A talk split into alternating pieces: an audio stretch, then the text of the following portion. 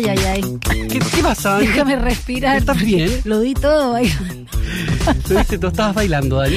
Estaba bailando, sí. Uy, mira, ahí tenemos una imagen. ¿Ves? Conectados, sí. Tenemos entrevista. Tenemos entrevista a esta hora.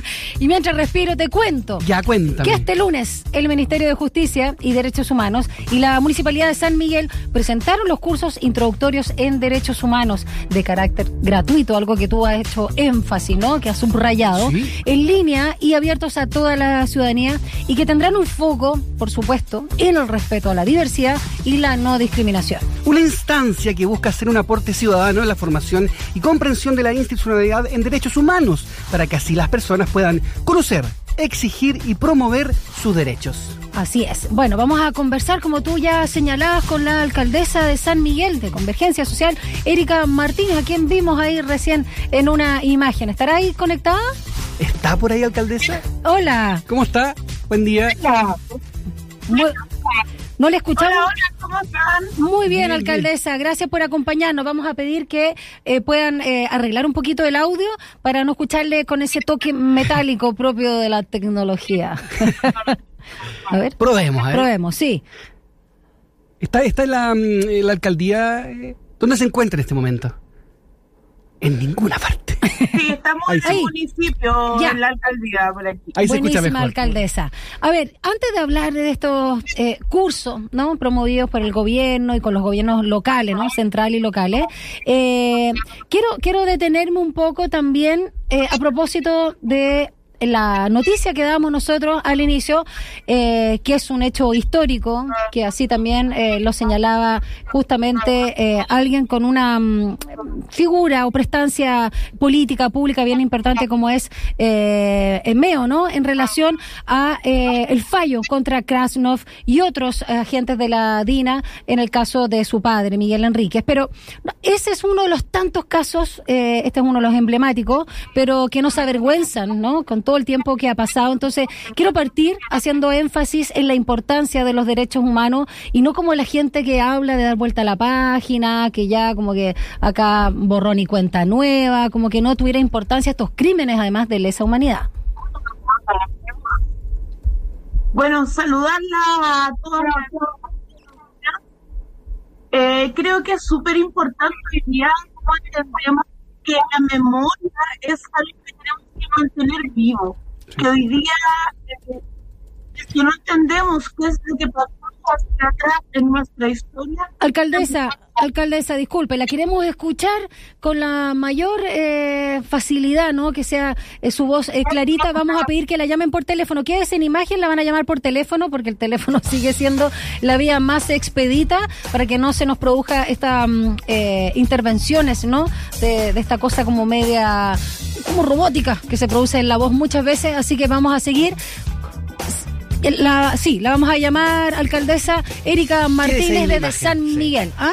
Así que quédese ahí porque queremos saber su opinión sobre la importancia, ¿no?, de formarnos en derechos humanos. Y una, como te decía, gratuito y abierto para toda la comunidad, una instancia súper importante también para que la gente, lo decíamos en la introducción, para que vaya conociendo sus derechos, ¿no?, lo que le compete y tener una ciudadanía un poco más informada y empoderada, por cierto. Sí, sin duda, y sobre todo cuando hay personas, ¿no?, que le bajan el perfil a crímenes, a dictaduras, a situaciones que uno dice, como en siglo XX, ¿no?, el pasado o ahora en el siglo XXI, siguen produciéndose. Y dice mucho que cuando la justicia tarda, no es lo mismo, porque la justicia tiene que ser también en el momento oportuno, ¿no? Porque si no, imagínate lo que pasa, por ejemplo, con las abuelas de Mayo.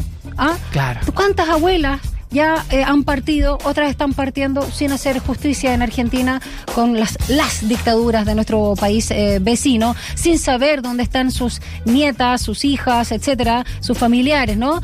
Entonces la justicia, para que sea tal, tiene que ser también oportuna, y por eso la formación en derechos humanos es vital para que nosotros como ciudadanos y ciudadanas podamos demandarlos y una sociedad, como tú decías, más justa. Ya, estamos ahora con la alcaldesa. Comunicarse es un derecho humano, así que está conectada ahí a la alcaldesa, insistimos y lo logramos. Ahora sí, alcaldesa, gracias. Muy bien. Gracias. Al equipo también técnico. Ahora sí, muy bien. Bien. Felices de poder ver la primera vez que conversamos, ¿no? Con ustedes, sí. Primera vez, así que muy felices de estar aquí con ustedes. Ah, en Razones Editoriales, claro, sí, ahí está, panelista. Bueno, ¿qué le parece este fallo? Pero no el fallo en particular, sino todavía lo que estamos al debe, alcaldesa.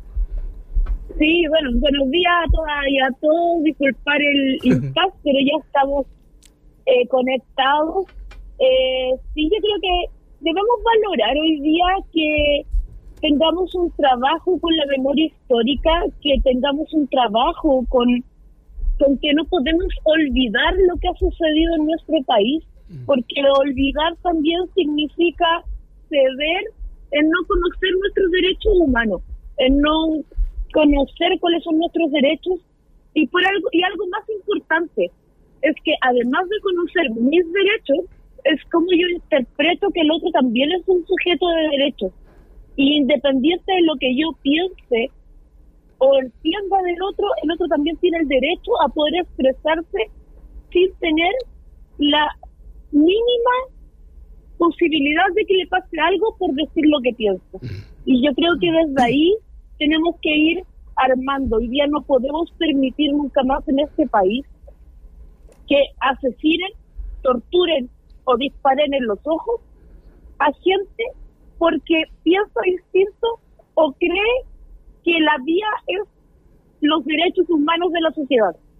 Entonces, desde ahí creo que es sumamente importante que sigamos trabajando en que conozcamos nuestros derechos, los promovamos, pero por la necesidad de trabajar en que todos tenemos derechos y que nadie puede pasar a llevar el derecho del otro porque piensa distinto.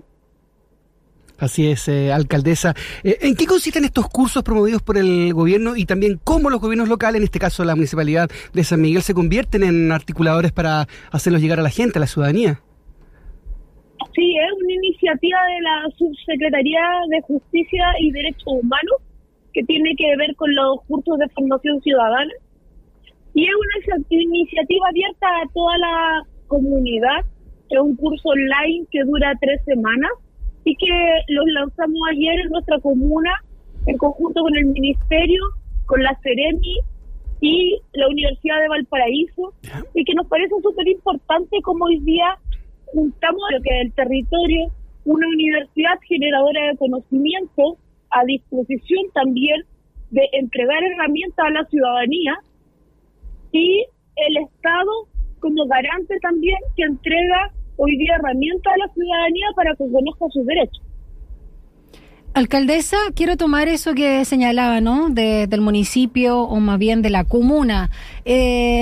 San Miguel puede ser también un reflejo justamente de lo que está pasando a nivel nacional o de la idiosincrasia incluso chilena, el desafío también ahí de educar por lo mismo, y también en ese sentido, si una de las motivaciones es avanzar en que las personas puedan hacer valer sus derechos, pero también abrazar, algo que se da mucho hoy en día lamentablemente, todo una mirada que rechace, ¿no? Todo tipo de discriminación, porque eso es como la base, la ignorancia, ¿no? El miedo es la base para la discriminación y por ende luego ya una violación mayor en términos de violación de derechos humanos.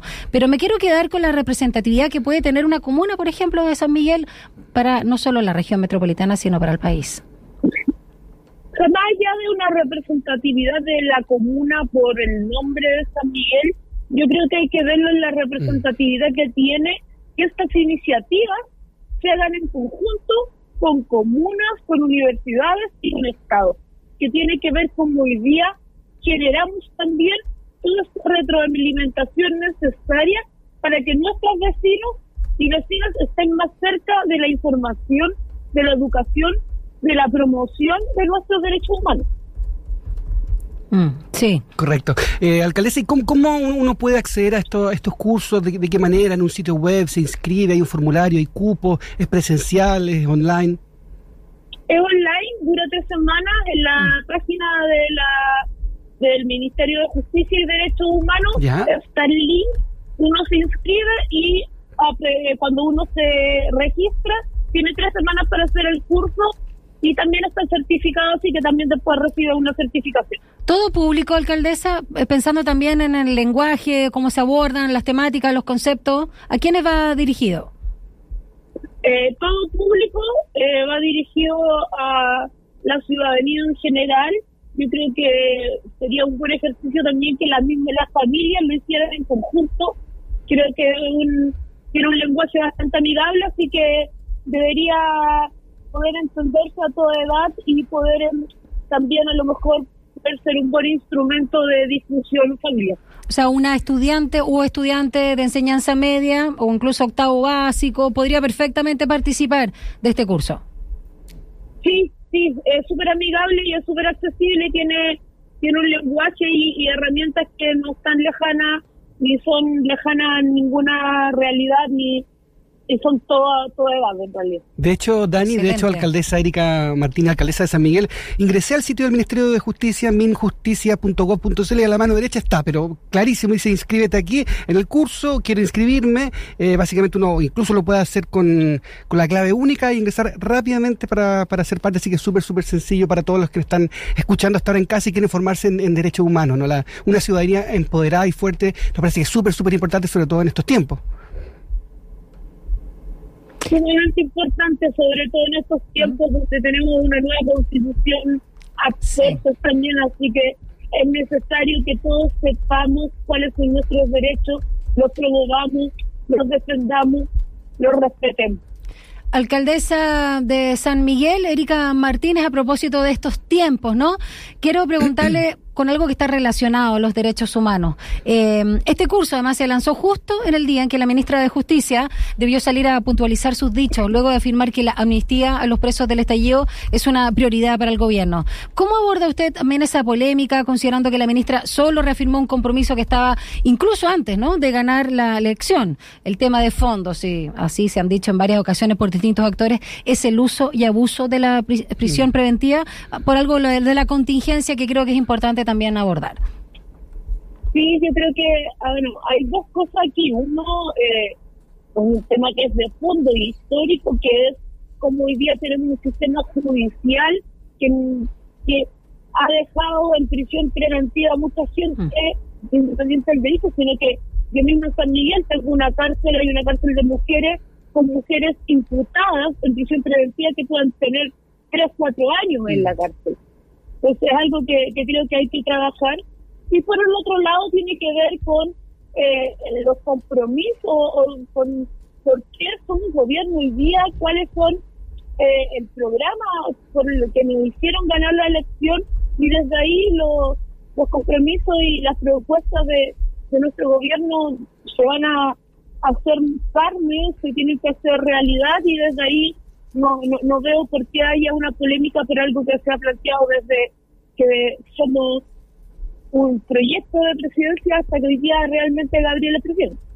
Muchas gracias, alcaldesa de San Miguel, Erika Martínez, por su tiempo, su claridad y también por este curso que está abierto a toda la ciudadanía de manera gratuita y online. Así que tenga un buen martes y una buena semana. Y dejamos hecha la invitación en otra oportunidad en la mañana que esté con nosotros Erika Martínez. Gracias, alcaldesa de San Miguel, conversando entonces acá en Sintaco, Nico Urbano.